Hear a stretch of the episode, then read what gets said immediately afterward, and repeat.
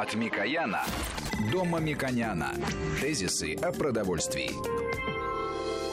Здравствуйте, в студии Валерий Санфиров и Мушек Мамиканян, председатель попечительского совета фонда премии Столыпина. Мушек Владимирович, здравствуйте. Здравствуйте. Мушек Владимирович, вы знаете, мы год говорили активно о масле, растительном масле, потом э, вспоминали рыжечковое масло, которое у нас стало знаменитым. Рыжиковое. Ну, Ры... вообще, крестоцветное мы вспоминали очень часто, да, потому что это важная часть потребления в России. И если по объему даже сравнить, масло в России выпущено более 5 миллионов тонн, а мясо, о котором мы очень часто говорим, э, около 10 миллионов тонн. Кроме этого, потребление масла очень э, важно с точки зрения э, гигиены питания, потому что мы неоднократно подчеркиваем, что наши научные э, медицинские э, исследователи все время говорят об избыточном потреблении жиров. Но мы должны говорить о том, что это не те жиры, о которых мы сегодня будем говорить, а избыточное потребление животных жиров. И поэтому нам нужно более четкие представления о том, что хорошо, что плохо. Почему мы э, решили вернуться к маслу, потому что это важнейшая э, э, составляющая питания. И очень часто, говоря о жирах, о маслах, э, потребители э, запутались. Э, есть э, тропические вроде масла, есть вроде э, животные масла, масла, которые ну, не рекомендованы, и мы в избытке потребляем. А самые полезные мы все-таки э, имеем достаточный доступ. Россия в самых полезных маслах, в данном случае растительных маслах, какое место занимает в мире? Как эта отрасль э, развивается? Э, какие ее перспективы? Это очень важно. И, конечно, очень важно отдельные потребительские качества тех или иных масел, потому что мы говорили в прошлый раз, это вызвало большой интерес об отдельных маслах. Поэтому было бы хорошо вернуться для того, чтобы и корректировать память. Все-таки, э, что лучше э, из тех отечественных масел, которые мы э, производим. И еще очень важно, в этом году есть большое событие. Из всех отраслей пищевой, ну, сельскохозяйственной группы самый большой рост, прирост дает производство растительного масла. То есть, если мы в мясном секторе имеем рост и гордимся, и это вообще очень э, большой объем для мясного рынка, это 5%, то масложировой более 15%, э, около 20%, но это пока прогнозные цифры. Поэтому я считаю, что очень важно поговорить об этом предметно, профессионально, и поэтому пригласил эксперта. А эксперт у нас сегодня исполнительный директор Масложирового союза России Михаил Станиславович Мальцев. Михаил Станиславович, здравствуйте. Добрый всем. Михаил Станиславович, вы знаете, вот, коли Муш, Мушек Владимирович такой задал такие общие, э, вначале об отрасли поговорить, мне тоже интересно всегда было, что он, вот э, наш основной конкурент э, и наш сосед, это Украина. То есть все то, что касается масла, то есть это вот ну, практически вот мы все время с Украиной соперничаем. Вот э, это действительно ли так, что вот у нас идет такое прямое соперничество? И э, действительно, в каком место в мире занимает, в Европе, в мире занимает э, российская масло-жировая отрасль? Ну, вы правы. Если говорить сегодня о подсолнечном масле, сегодня три крупнейших производителя – это Украина, Россия и Аргентина. Россия занимает второе место. А, по объему экспорта мы примерно экспортируем около, ну, примерно в два раза меньше, чем Украина. Она около 5 миллионов тонн. Мы в этом сезоне э, проэкспортировали больше 2,2 миллиона тонн подсолнечного масла. Э, но здесь, э, есть фактически мы являемся вторыми в мире да, по этому продукту. А, но здесь надо отметить, что с точки зрения потенциала Украина, наверное, уперлась в свой потолок. И я даже думаю, что в ближайшие годы мы можем наблюдать некий откат по объемам и производства, и, соответственно, экспорта этого продукта по причине того, что у них доля пассивных площадей подсолнечника уже превысила там в ряде случаев 30%. А у нас же она составляет всего 9%. Поэтому мы имеем здесь огромные преференции с точки зрения резервов. Украина же уперлась в потолок. И здесь, если учитывать наши мощности э, по переработке того же самого подсолнечника, которые сегодня загружены там меньше, чем на 60%, и если мы их загрузим на 100%, мы спокойно можем выйти на первое место в мире даже по этому позиции. Поэтому мы находимся на уверенном втором месте, э, но потенциал развития, наверное, у нас из тех производителей, которые сегодня лидируют, самый, наверное, высокий. Но это при этом, если Украина не пойдет по пути геномодифицированного, скажем, масла там, да, правильно? В России как раз вот э, идет, насколько я понимаю, по пути чистого. Ну, наверное, в отношении подсолнечного масла геномодифицированную продукцию э, применить, наверное, такой термин вряд ли можно. Это скорее все-таки больше к сое относится. Э, я думаю, что тот сценарий, который я обрисовал, он, наверное, будет э, иметь э, право на жизнь при любом развитии событий, потому что, ну, вот есть определенные потолки, и горизонты развития, вот они дошли до, э, фактически до финала возможного наращивания, и у них, опять же, да. мы прогнозируем отскок. Да, Михаил, а у правильно. нас есть огромный потенциал. Я да. хотел как раз э, да, для да, наших слушателей сказать, что масло э, ГМО отношения вообще не имеет. Когда мы говорим о ГМО э, семенах или не ГМО семенах, речь идет о том, что часть жмыха или часть отходов от производства масла это высокоценный продукт для животноводства, как кормовая составляющая, и поэтому эта часть она разрешена использоваться во всем мире.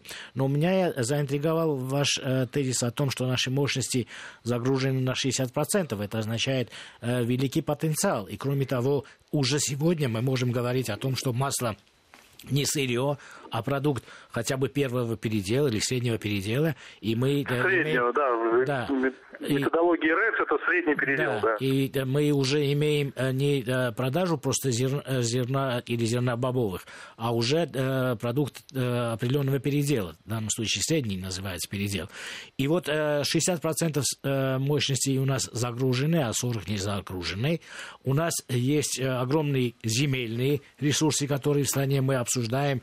Каждый год возвращаем, что что-то нужно с этим делать, но цена зерновых или пшеницы в мире падает, сеять или не сеять и так далее, и так далее.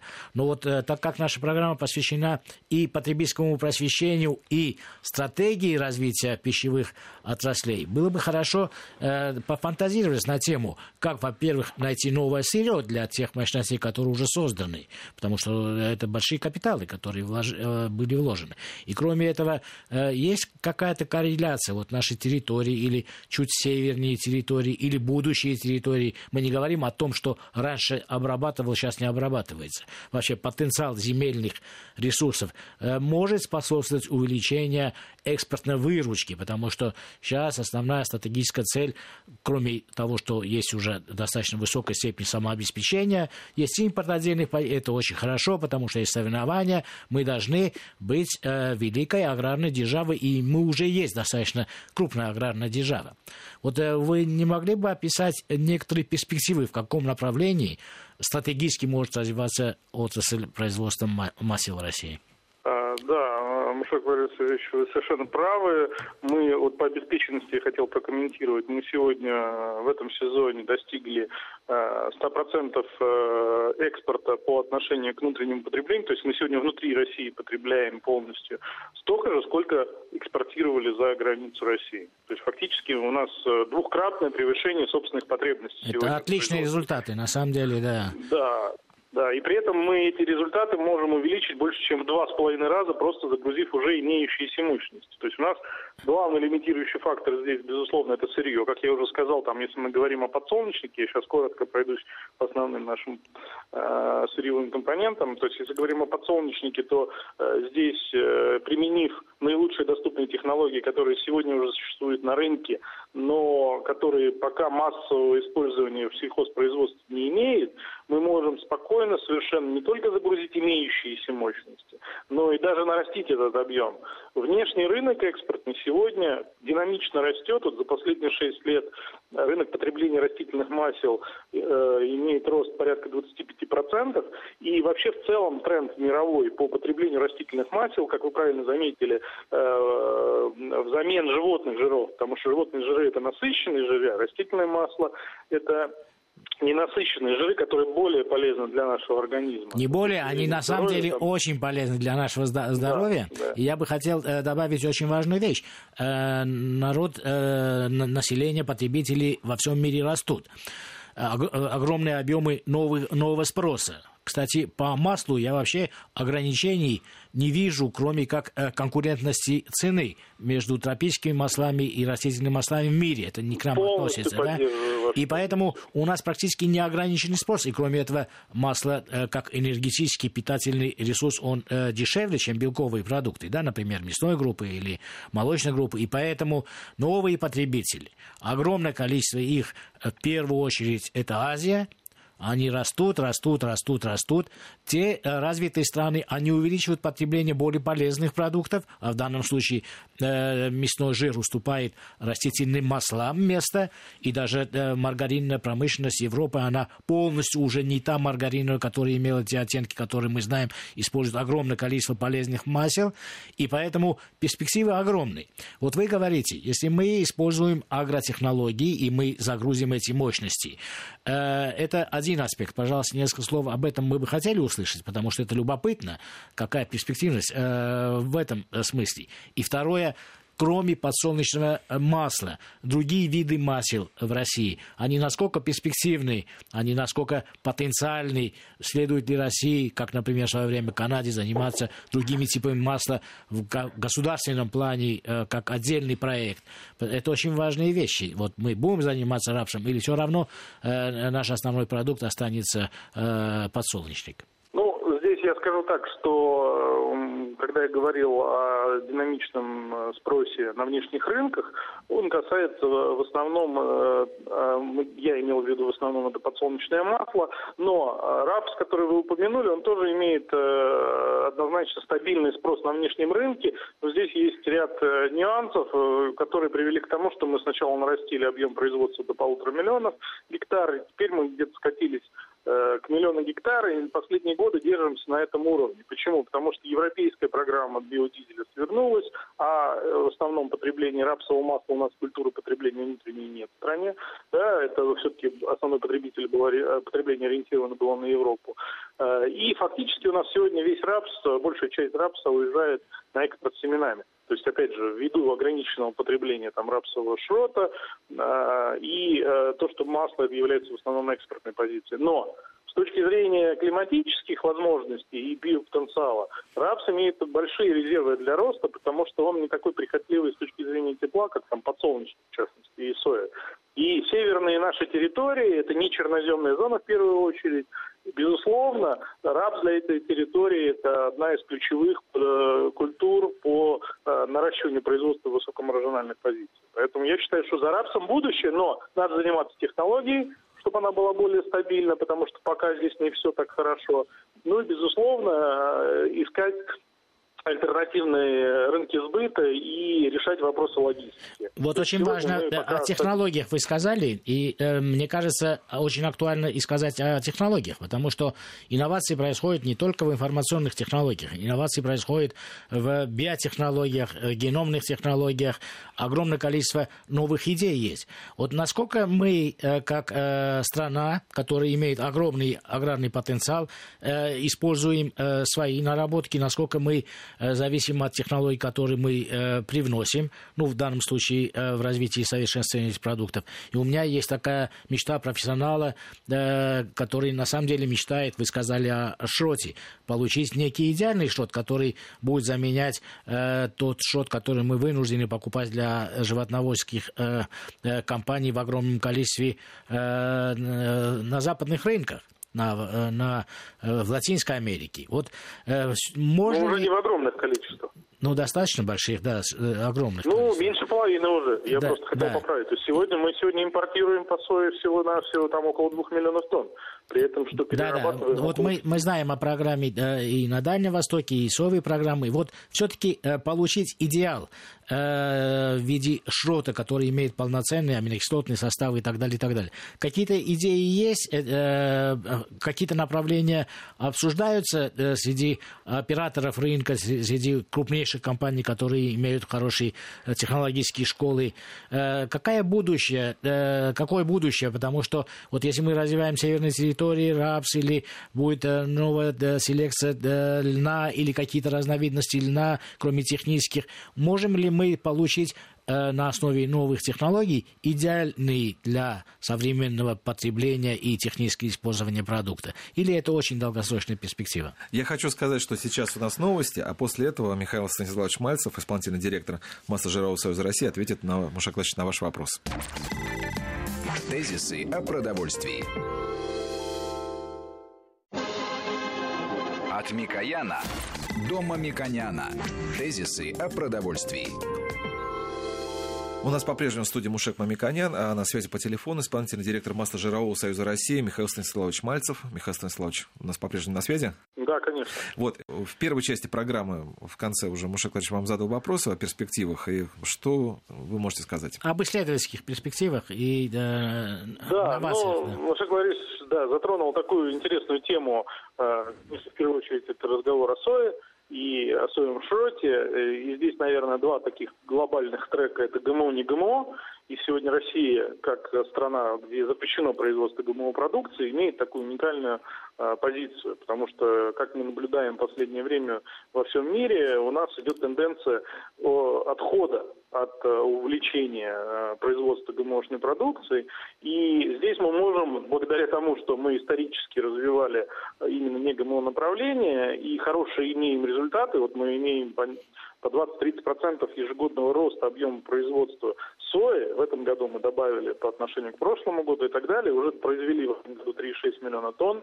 А, это в полтора раза больше, чем мы импортируем. У нас уникальная ситуация, конечно, в отрасли, что в подсолнечном масле мы в два раза производим больше, чем потребляем. А вот э, в соевом шроте мы, к сожалению, пока еще э, двигаемся очень интенсивно, но не до конца закрыли внутренние потребности. 2 миллиона пока импортируем. Да. Это, безусловно, Э, задание для импортозамещения внутренним рынком, но и в то же время я думаю, что в определенный момент мы можем выйти с не ГМО позициями и на экспорт.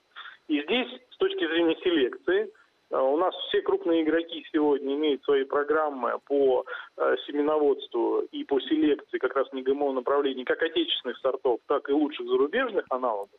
И наша позиция, что в процессе трансфера технологий лучших зарубежных практик Нельзя а, проигрывать конкурентную борьбу уже сегодня, и необходимо использовать то, что лучше есть сегодня в мире безусловно. Да. Поэтому это два параллельных пути, но э, сегодня масло-жировая отрасль это высокотехнологичная отрасль. Я хотел бы на этом сделать акцент. То есть сегодня все производство это высокотехнологично, современное, по сути дела, молекулярное производство. Да, да Михаил, я согласен с вами. Продукт. Более того, могу э, добавить, что на самом деле, если мы углубляемся, это вследствие, кстати, конкуренции, высокой степени конкуренции. Практически все отрасли да, аграрного сектора сегодня это хай-тековские отрасли. Поэтому, когда мы говорим о селекции новых видов и так далее, и так далее, я бы хотел для радиослушателей сказать о том, что речь не идет о ГМО-поисках. Это э, другая технология, это геномная селекция, э, маскирование и так далее. Это разные э, подходы. И поэтому э, мой вопрос э, Михаилу такой. Все-таки эти новые э, виды, будут э, находиться нашими институтами, будут э, разрабатываться и э, чемпионами станут э, крупнейшие игроки или их взаимодействие, или все-таки э, крупные игроки вместе с западными учеными. Вот где э, наши, наши ученые, на самом деле, я хочу посмотреть, и э, чтобы вы сказали их конкурентоспособность, потому что у нас в свое время было очень много институтов, которые растениеводством занимались, сейчас есть, знаю, огромное количество хороших специалистов. Вот каков их потенциал сегодня, чтобы содействовать отрасли отрасли э, в развитии? Сегодня я могу сказать так, что пока э, я наблюдаю э, самостоятельный трек бизнеса в этом направлении. То есть существенного участия науки в этом направлении нет пока. То есть сегодня наука отстает объективно, безусловно, и проигрывает западным аналогам. Поэтому они двигаются по такому консервативному пути, боятся смелых каких-то решений, к сожалению, используют э, достаточно э, уже устаревшие технологии. До сих пор вот, там в тот же НИИ э, масличных культур не используют маркерные технологии даже просто для ускорения э, процедуры селекции. И это, безусловно, сказывается, что бизнес не может ждать, когда наука наша подтянется, они идут вперед сами. Ну, Поэтому то есть, да, это, это исследовательские центры, R&D-центры э, крупных компаний да. скорее достигнут да. э, международным сотрудничеством и до новых результатов. Мы очень надеемся, что э, изменение политики, вот у нас определенные э, реформы, по сути, э, научное сообщество произошла да, в Академии наук, и мы надеемся, что все-таки кооперация бизнеса и науки, потому что каждый должен заниматься по большому счету своей деятельностью, и наука с точки зрения именно производства генетики, да, с которой дальше уже селекционеры могли бы дальше работать, и инноваций потому что это глобальные такие задачи. Хорошо, Михаил, это уровня. мы о производительности, но да, все время да, Валерий говорит, что мы только э, говорим о промышленной политике, мы говорим одновременно и о потребителях. Я бы хотел, чтобы мы перешли к прикладным вопросам, которые на самом деле есть у каждого человека, у меня, у самого. В прошлой передаче, которую мы обсуждали, масло для меня было и много открытий, и совершенствований. Я как потребитель стал лучше понимать в этом. Поэтому, мне кажется, потребительские вопросы очень важны. Если вам э, несложно ответить на них, и мы бы, э, ссылаясь на ваш авторитет, э, сказали бы радиослушателям еще раз, что более полезно. Маша, Маша а, кстати говоря, наши радиослушатели хотели вот сначала все же по промышленности одно, вопрос такой глобально задать. Но он короткий, надеюсь, будет вопрос-ответ. А, добавить в бочку подсолнечного масла ложку соевого шпрота. Это я имею в виду тому, что, с одной стороны, вроде бы у нас все хорошо, вы говорили по подсолнечное масло, но при этом у нас, к сожалению, вот у нас технологии, у нас все динамично развивается, большие перспективы. Но у нас очень много идет не готовой продукции, уже не переработанной, а идет семечко. То есть мы теряем на этом деньги. Почему так получается, спрашиваю слушателя. Если вы имеете в виду про экспорт семечки?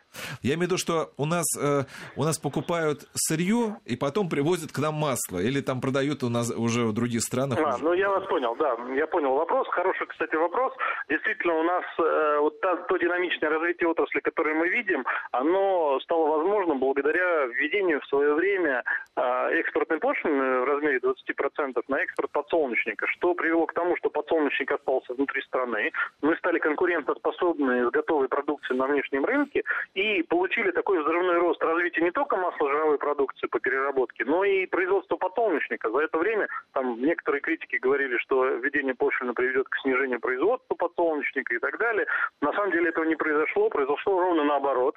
Производство выросло почти в два раза, и сегодня это самая рентабельная культура для сельхозтоваропроизводителей. Там рентабельность ее достигает от 60 до 80 процентов. Да, Михаил, а, хочу сказать, э, что в данном случае как раз это пример, очень хороший пример, когда э, регуляторы и правительство прислушиваются к экспертным оценкам э, Союза. Прислушивалось, Маша да. хочу вас поправить. А вот при вступлении в ВТО, к сожалению, произошел обратный процесс. И мы, добиваясь определенных голосов за вступление в ВТО определенных стран, можно сказать, уступили позиции в масложировой отрасли и согласились на поэтапное снижение пошлины с 20% до 6,5%, которое произошло окончательно в 2016 году. В итоге мы получили обратный эффект.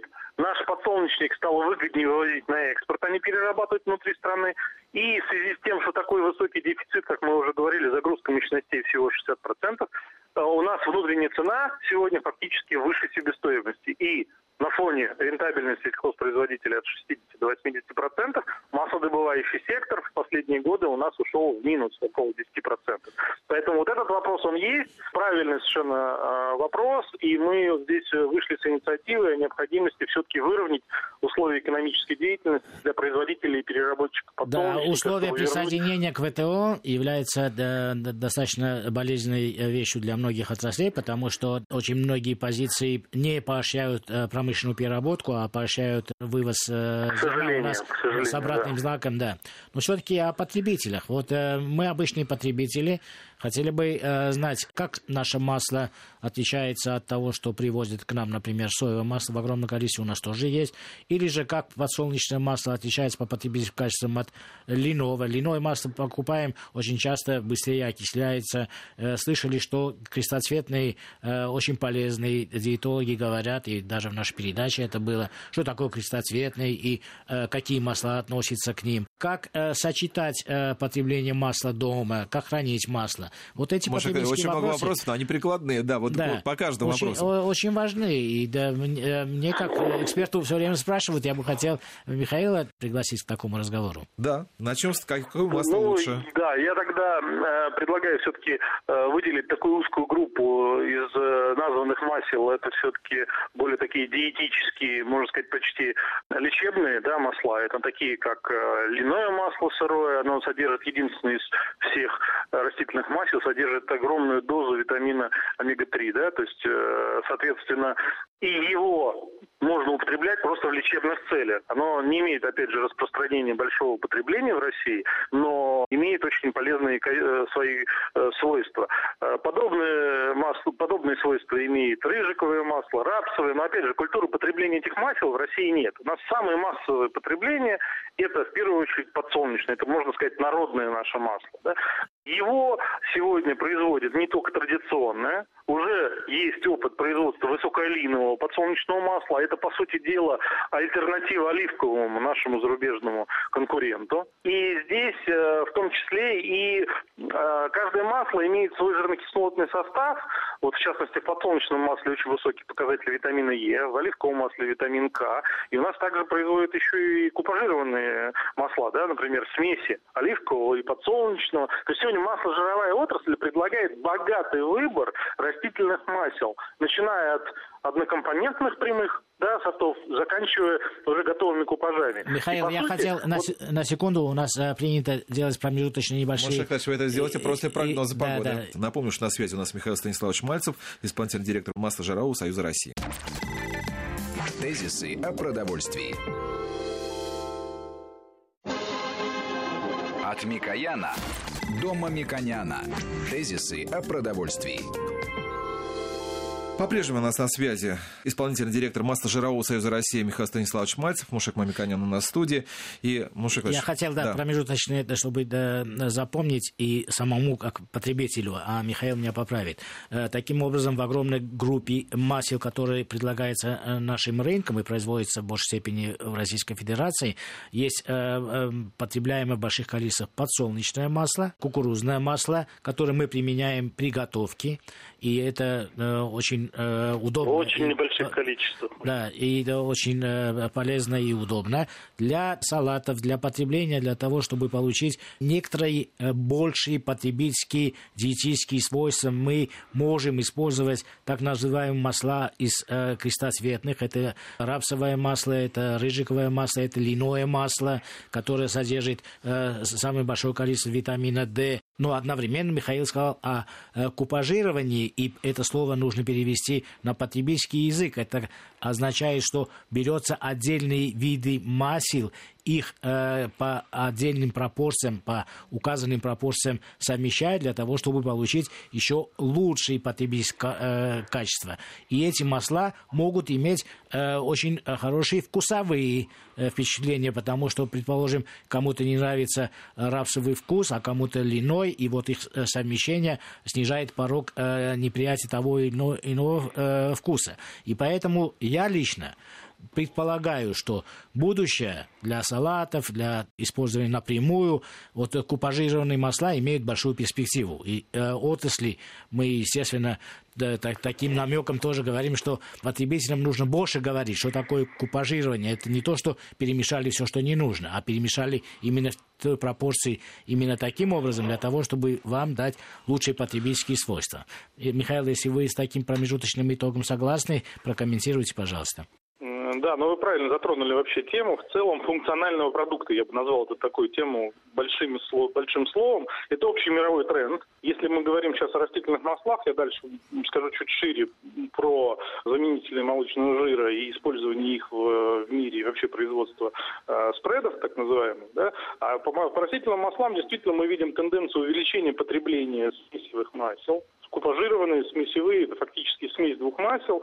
По, произведенный по определенной технологии, сохранение их полностью всех полезных свойств. И самое традиционное, безусловно, это подсолнечное масло и оливковое, потому что, как я сказал, витамин Е – это витамин, э, подсолнечное масло, очень высокое содержание, витамин К – это оливковое масло. И тот, и другой компонент важен для нашего организма, и в смеси мы получаем как раз функциональный, сбалансированный состав этих компонентов. А при термообработке Поэтому... не меняются, не разрушаются эти витамины? Потому что э, мы э, линой используем для салатов, рыжиковые тоже. А вот э, когда готовят э, на рафинированных маслах, э, высокая температура, разрушаются ли витамины и те полезные свойства, о которых мы говорим? Но надо понимать, что, конечно же, наибольшая польза это у сырых масел, которые мы используем в сыром виде. И для это не рафинированные масла в первую очередь. Если мы говорим о рафинированных маслах, то чем выше система очистки, тем удалены все практически примеси, и при нагревании точка нагревания может быть становится намного выше, там, если она у нерафинированных масел там может быть около 100 градусов, то у рафинированных она становится за гранью 200 градусов, это в основном выше, чем наша температура готовки. Михаил и да. в этой части, конечно, мы чуть-чуть теряем в пользе сырых, компонентов, но мы выигрываем в том, что мы не получаем вредных компонентов от нагревания. Поэтому да. здесь это баланс интересов. Михаил Станиславович, вот у меня только вопрос один. Вот смотрите, мы, сырое это хорошее, конечно. Вот у нас была же с Мушеклавичем дискуссия, с, в том числе с экспертами. Вот как изменить запах? Потому что не всем запах вот подходит. Вот если его поменять в, там, скажем, более благоприятную сторону, может ли это повлиять на Спрос. его полезные, полезные свойства? Да, ну, например, селекция. Да. Одновременно улучшить полезные свойства и э, уменьшить тот вкус, который многим не нравится. И кроме этого, скорость прогоркания. Например, там льняное масло имеет совершенно другую скорость. Ну, я знаю, э, где купить, что купить, это, но это отдельная э, специ, специальность. А вот э, как хранить масло тоже?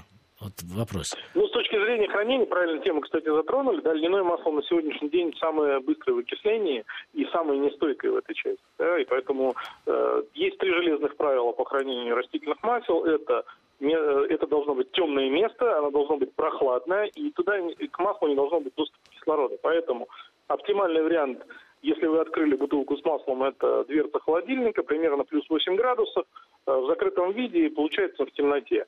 Э, в противном случае мы получаем эффект ускоренного окисления и Спасибо, Михаил. Наконец меня да, да, кто-то поддерживает, что холодильник нужно использовать практически для всех продуктов. Это мое, мое, мое убеждение. В открытом виде однозначно. Да. В закрытом можно в прохладном, сухом, темном месте э, хранить до открытия без проблем. А вот если маркетинговые ходы такого рода, что вот миндальное масло или э, виноградных э, косточек масла, вот э, насколько это э, полезные свойства подтверждаются ценой и э, маркетинговым приемом, который применяется для продвижения этих масел? Ну, вот я хотел бы сказать, что э, это все-таки, да, правильно, глобальный маркетинг, который превозносит небольшие преференции до такого уровня, когда пытаются вот эти преференции, то есть эти полезные свойства продать за что-то уникальное. Вот те традиционные масла, которые мы потребляем, в первую очередь подсолнечное, само по себе является очень ценным и питательным э, элементом. Да? Поэтому э, нельзя сказать, что масло из виноградных косточек настолько уникально, что может заменить подсолнечное и оправдывает там цену в несколько раз выше. Однозначно, если говорить о цене и качестве продукта, то традиционные масла здесь не конкуренция. Я бы хотел подвести э, все-таки промежуточный итог здесь, что мы рекомендуем э, при готовке, при жарке, при тушении использовать Э, масла рафинированные, подсолнечные, кукурузные, отечественного производства, достаточно доступные по цене. Я бы лично свою рекомендацию дал, что, может быть, 20% этого масла в конце добавить, чтобы он не прошел высокую термообработку и сохранил больше полезных свойств. Я бы настоятельно рекомендовал, чтобы для салатов использовалось другое масло, не рафинированное, а так называемого холодного отжима. И в первую очередь это масло, которое относится к э, крестоцветным. Это рапсовое, это рыжиковое, это льняное масло. Льняное масло бывает тоже разное. Поэтому льняное масло, которое произведено и свежее, и э, не окисляется, если его правильно хранить. Я, например, каждое утро использую льняное масло одну чайную ложку. И э, это я стал делать после того, как мы в эфире э, встречались с диетологами, которые так рекомендовали и сказали, что это очень правильно. Получаете добавочная норма омега-3. Да, да, и э, на самом деле при недостатке солнца и витамина D, а потом э, при очередной встрече с нашими экспертами в эфире, э, я думаю, что многие наши э, радиослушатели также делают, я стал сочетать. Иногда я раз в месяц меняю рыжиковое масло покупаю, льняное, тыквенное, и в этом э, мне эта э, игра на самом деле нравится, и я считаю, что э, то ли от самовнушения это на самом деле полезно для организма. Вот как вы к таким рекомендациям прямым относитесь по поводу потребления масел? Поддерживаю однозначно то, что вы озвучили, за редким исключением, что, наверное, все-таки сырые масла, если мы говорим о сырых маслах, подсолнечное масло э, настолько же полезны, как и крестоцветные, и э, наша культура потребления все-таки лежит в этой плоскости, да, нет у нас такой культуры потребления крестоцветных, к сожалению, да, потому что вкусовые органолептические э, свойства крестоцветных все-таки специфичны, мы к ним не привыкли, а вот подсолнечное это то, к чему мы привыкли, что нам хорошо знакомо, это одно. Второй момент, безусловно, я за сбалансированное питание, когда мы говорили о функциональных продуктах, то, э, конечно, сочетание всех этих масел, у каждого из них есть свои хорошие стороны, они все хороши, но у каждого есть более сильные стороны. И вот их сочетание и комбинация, безусловно, для организма дает вот сбалансированный жирно-кислотный состав тех полезных ненасыщенных жирных кислот, которые есть в растительных маслах. Поэтому подход совершенно правильный. Можно делать чередованием, можно делать совмещением, можно в салат добавить пол, столовую ложку одного, второго, третьего э, и получить тот же самый эффект. И можно, правильно вы делаете, что льняное масло нерафинированное каждое утро чайную ложечку, это тоже хороший очень эффект должен Но я при этом хочу заметить, что вот вы говорите, что крестоцвет у нас не пользуется такой большой популярностью, но при этом, когда мы стали говорить о рыжиковом масле, я хочу сказать, что наши многие слушатели стали нам звонить и говорить, что его просто нету. Это действительно так. Попробуйте найти это масло у нас в магазине. Оно все идет практически на экспорт. Но его невозможно найти, может быть, только в каких-то регионах, где оно производится. Но это первое. А второе, вы знаете, вот если вот э, приезжаешь там в какую-то страну, там привозишь какой-то продукт, там из Греции, вот я имею в виду из Италии, там оливковое масло, э, Маша вот из Канады привозят э, льняное масло, а вот как вы думаете, какой такой вот экспортный потенциал, вот такой брендовый российский, вот он зачем? Потому что, мне кажется, вот э, подсолнечное это вряд ли кто-нибудь повезет. Вот за каким маслом, на ваш взгляд, вот такой вот такие перспективы, как национальный продукт? Ну, я вот не согласен по поводу подсолнечного, что вряд ли кто-то провезет, потому что если мы вторые в мире по подсолнечному маслу, и мало того сказать, э, подсолнечное масло по своим питательным свойствам выше соевого, самого массового потребления, да, которое сегодня в мире, и а по цене примерно одинаковое. Поэтому все-таки подсолнечное масло это как раз вот тот самый наш брендовый продукт.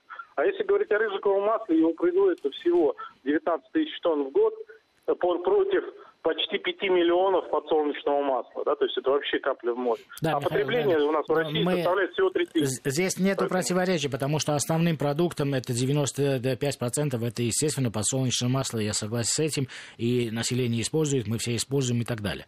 Но для разнообразия вкусов, для салатов и так далее, я считаю, например, что вот э, лично для меня – рыжиковая масса настолько ароматная, что да, кто да, э, не пробовал или не, не нравится ему, это мне кажется просто странным. Мне показалось, что рыжиковое масло просто э, не опробовано. И если попробуют люди рыжиковое масло, наверное, откажутся от оливкового, даже хорошего качества. Вот я хотел да. сказать правильно, да. да. Это и... все-таки ниша более альтернативы да, да, да, да, да. дорогому оливковому маслу. Да, поэтому мы э, говорим э, здесь в данном случае не о промышленности, а э, тем более э, новогодние столы и так далее, можно разнообразить э, использование масел и тем самым широту э, вкусовых восприятий, потому что на самом деле, применяя разные масла для того же винегрета, вы получите разные вкусы. Это очень и полезно, и питательно. Поэтому, мне кажется, вот э, приучать к тому, чтобы получать полезные свойства через масла отечественного производства, менее принятые, менее продвинутые, чем подсолнечное масло, было бы для нашей кулинарной культуры оправданным. Ну что же, я благодарю исполнительного директора директора Масло-жирового союза России Михаила Станиславовича Мальцева за участие в нашей программе. В программе также участвовал Мушек Мамиканян, естественно. Ее провел Валерий Санфиров. Всего вам доброго.